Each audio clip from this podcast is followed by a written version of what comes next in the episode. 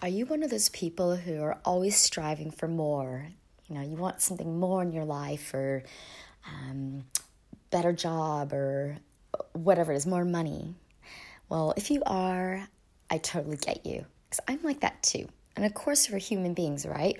We want to be the best human beings. We want to be the best version of ourselves. We want everything for us and for our loved ones, for our families. But sometimes I feel like that can get in the way of really just appreciating what you do have and being grateful for what you have and who you are. And it all comes back to that self love thing, right?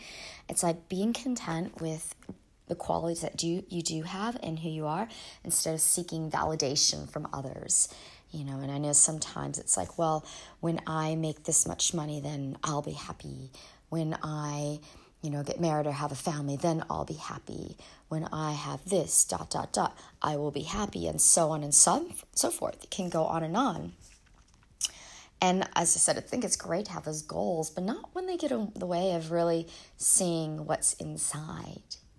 You know, really that self contentment, being happy, content with who we are and what we do have.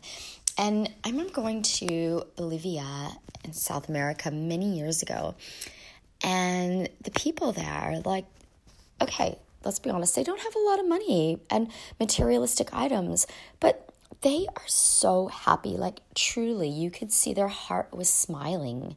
They were so happy and grateful for what they did have and who they were. And they're just like, so generous and always smiling. I'm like, wow, they have nailed it. You know, they are happy human beings and they don't have a lot of money. They don't have a lot of materialistic items. They don't have a big fancy house or car, but yet they are happy with what they have. And I think that's what, you know, ideally we want is to have that happiness from inside where it doesn't matter where you live, what situation you're in, but you've got that inner peace and that happiness inside. And that really, really can vibrate to every other person out there in the world. So, yeah, next time you're thinking, like, oh, you know, I'm not happy because of this. And that's it, right? We're always like thinking about what we don't have instead of recognizing what we do have in our lives and what we are grateful for.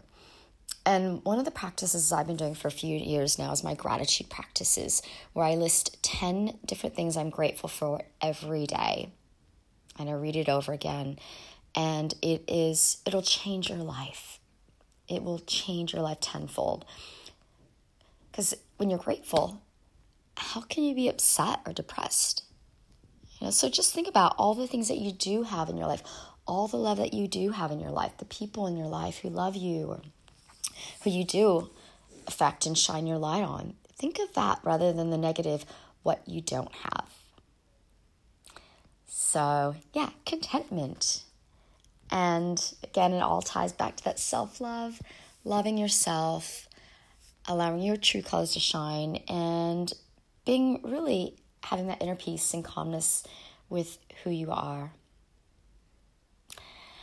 Okay, so that is it for now. And I will check in with you later. says, you know, I, I podcast once a week. Um, if you have any requests, anything you'd like me to talk about podcasts, then let me know. Uh, reach out to me. You can follow me on Insta. My handles are Evangeline Yen. And of course, you know, my podcast station, Self Love. So I hope you